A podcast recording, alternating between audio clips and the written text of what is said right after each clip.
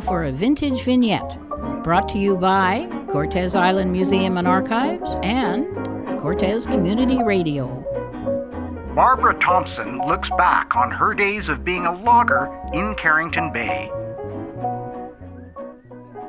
I was 17 in 1948 when my parents, Dick and Willina Thompson, moved from Whaletown Lagoon to Carrington Bay. It was there that Thompson and Daughters Logging was born. Father, Francis, Louise, and I. We hand logged at a spot about halfway between Carrington and Von Donop and at Viner Point on Read Island, bringing the logs back to Carrington to boom them. My sisters and I worked in the woods, doing whatever needed to be done except falling timber. We were loggers after all. Bucking was always a big job. We used handsaws, and the pitch in the logs would jam them. We had to use kerosene to clean them off and keep them cutting.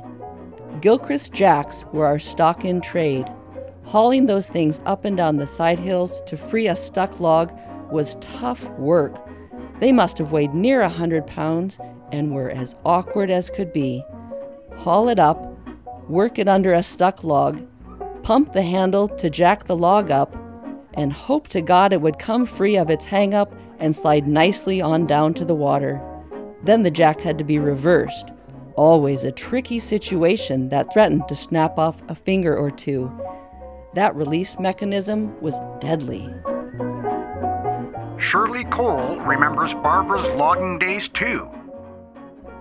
For a time, Barbara Thompson worked for E.M.&H Logging as a whistle punk. She lived in the old sheep wash house while she was working.